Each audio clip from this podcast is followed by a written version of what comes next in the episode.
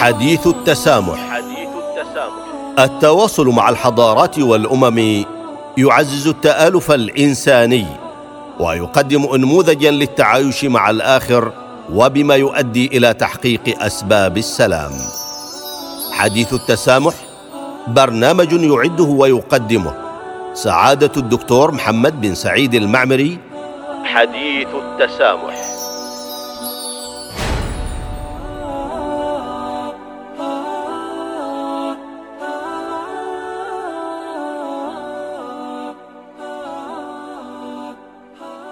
بسم الله الرحمن الرحيم. الحمد لله رب العالمين والصلاة والسلام على رسول الله الأمين وعلى آله وأصحابه أجمعين. وبعد السلام عليكم ورحمة الله تعالى وبركاته. أعزائنا المستمعين والمستمعات لإذاعة الصمود أهلا وسهلا بكم مجددا في برنامجكم حديث التسامح والذي نستعرض فيه جوانب مهمة حول تعزيز قيم التسامح في المجتمعات البشرية وأهم ما ينبغي العمل عليه فيها لما لهذه القيمة من أثر كبير في الحياة العامة والتعاملات بين الناس وعلاقاتهم مع بعضهم البعض. فاهلا وسهلا بكم جميعا.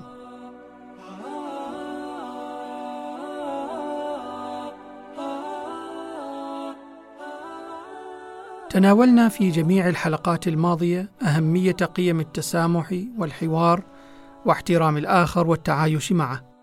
وأكدنا بأن القيم الموجهة نحو احترام الآخر والتسامح معه هي القيم التي من شأنها أن تساعدنا على الانتقال من ثقافة الحروب إلى ثقافة السلام المرتكز على حقائق التعددية وآلية الحوار بين الثقافات كخطوة أولى نحو عقد اجتماعي وثقافي وأخلاقي جديد.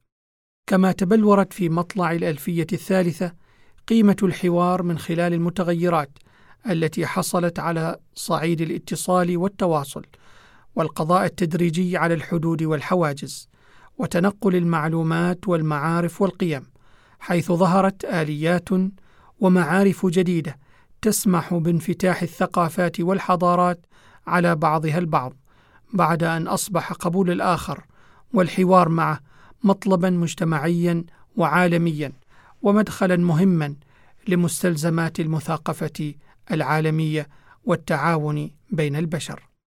وهكذا لم يعد الحديث اليوم عن ثقافة الحوار وعن الحوار بين الأديان والتقارب بين الثقافات ترفا فكريا بل هو رهان جديد للألفية الجديدة وحاجة ماسة إلى بناء مجتمع متمثل لروح الثقافة الحوارية والمتشبع بها والمتصرف على أساسها بكيفية واعية وتلقائية. ولقد شغلت أيضا قيمة التسامح مع الآخر مساحة واسعة في الفكر الإنساني منذ أقدم العصور.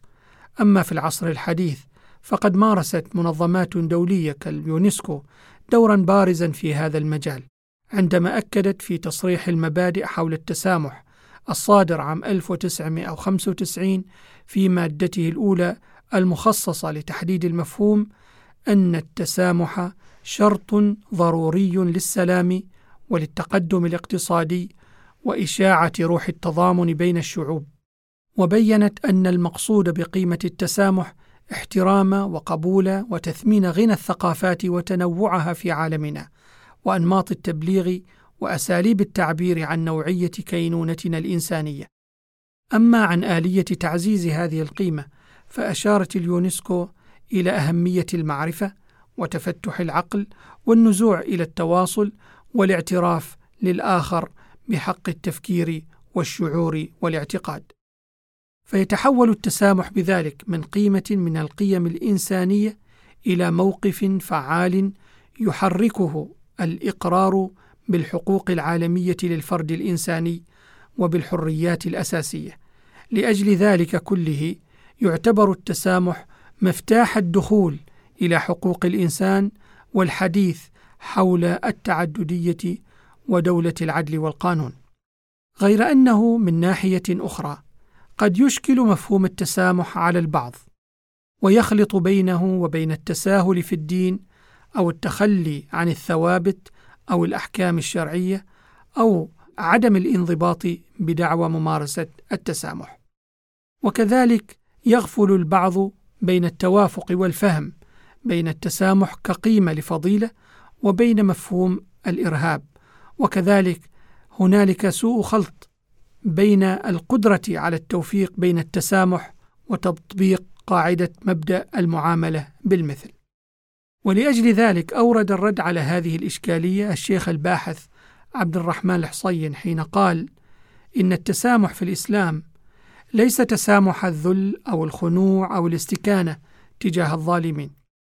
تعبر عن هذا التوازن الآيات الكريمة من سورة الشورى في وصف المتقين. يقول الحق سبحانه وتعالى والذين إذا أصابهم البغي هم ينتصرون وجزاء سيئة سيئة مثلها فمن عفا وأصلح فأجره على الله إنه لا يحب الظالمين. ولمن انتصر بعد ظلمه فأولئك ما عليهم من سبيل إنما السبيل على الذين يظلمون الناس ويبغون في الأرض بغير الحق أولئك لهم عذاب أليم. ولمن صبر وغفر إن ذلك لمن عزم الأمور. ويضيف ولا يعني التسامح التسوية في المعاملة بين المسيء والمحسن. فقد قال تعالى قلنا يا ذا القرنين إما أن تعذب وإما أن تتخذ فيهم حسنا. قال أما من ظلم فسوف نعذبه ثم يرد إلى ربه فيعذبه عذابا نكرا. وأما من آمن وعمل صالحا فله جزاء الحسنى وسنقول له من أمرنا يسرا. ووصف الله تعالى نفسه قائلا تنزيل الكتاب من الله العزيز العليم غافر الذنب وقابل التوب شديد العقاب ذي الطول لا إله إلا هو إليه المصير. إن ربك سريع العقاب وإنه لغفور رحيم. كما وصف الصالحين من عباده بقوله فسوف يأتي الله بقوم يحبهم ويحبونه أذلة على المؤمنين أعزة على الكافرين. وفي القرآن إلى جانب آيات الوعد والترغيب تأتي آيات الوعيد والترهيب. فالتسامح إذن في الإسلام لا يعني الإخلال بالعدل. لذلك صدق من قال في وصف النبي صلى الله عليه وسلم لقد امتزج فيه التسامح والعدل الخصلتان الأكثر نبلا في الإنسان. من السهل أن نورد على هذا أمثلة كثيرة من سيرته العطرة عليه الصلاة والسلام.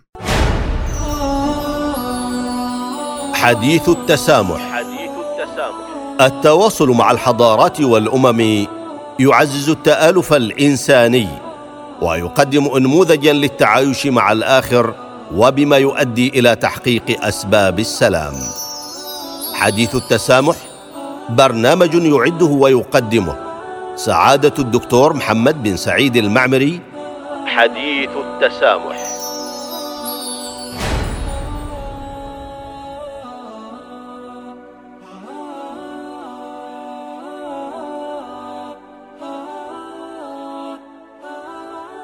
ومع ذلك فإذا لم يترتب على التسامح وعدم مقابلة الاعتداء بمثله إقرار للظلم أو إعانة على ظلم الآخرين أو التقصير في الدفاع عن الدين أو خذلان المسلمين فالتسامح مرغوب ومطلوب لقوله تعالى: لئن بسطت إلي يدك لتقتلني ما أنا بباسط يدي إليك لأقتلك إني أخاف الله رب العالمين.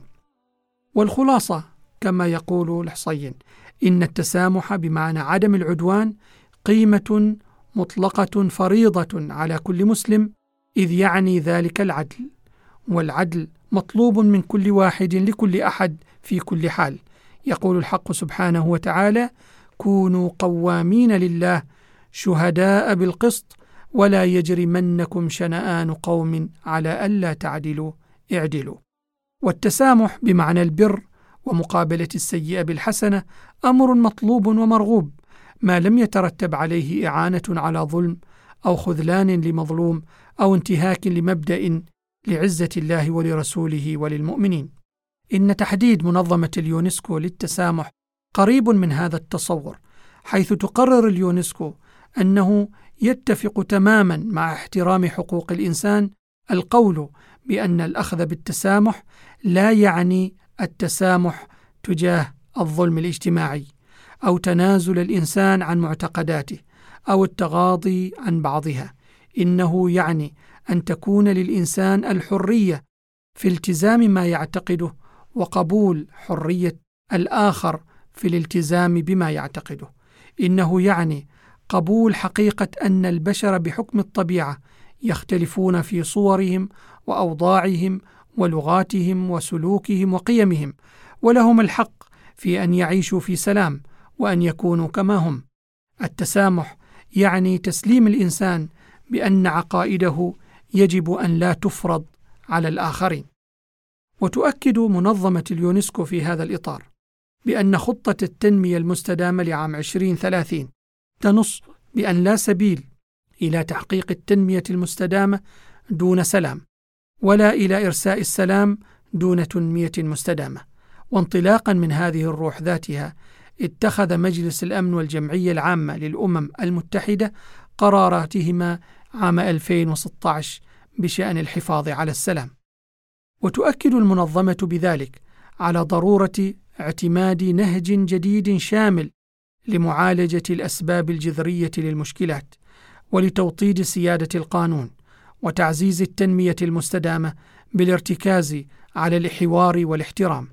وتسترشد اليونسكو بهذا النهج في جوانب كثيرة في بناء السلام من خلال دعم التربية والتعليم والنهوض بحرية التعبير وترسيخ الحوار بين الثقافات واحترام حقوق الإنسان والتنوع الثقافي وتعزيز التعاون العلمي. تقول أودري أزولاي المديرة العامة لليونسكو: يجب على كل فرد أن يشارك من موقعه وعلى قدر طاقته ووسعه في تحمل المسؤولية الجماعية عن السلام عن طريق السعي إلى إزالة الفوارق والمظالم التي ما زالت تحول دون تمكننا من بناء عالم تسوده المساواة. فلا يمكن لعالم ممزق تسوده الفوارق والمظالم أن ينعم بالسلام.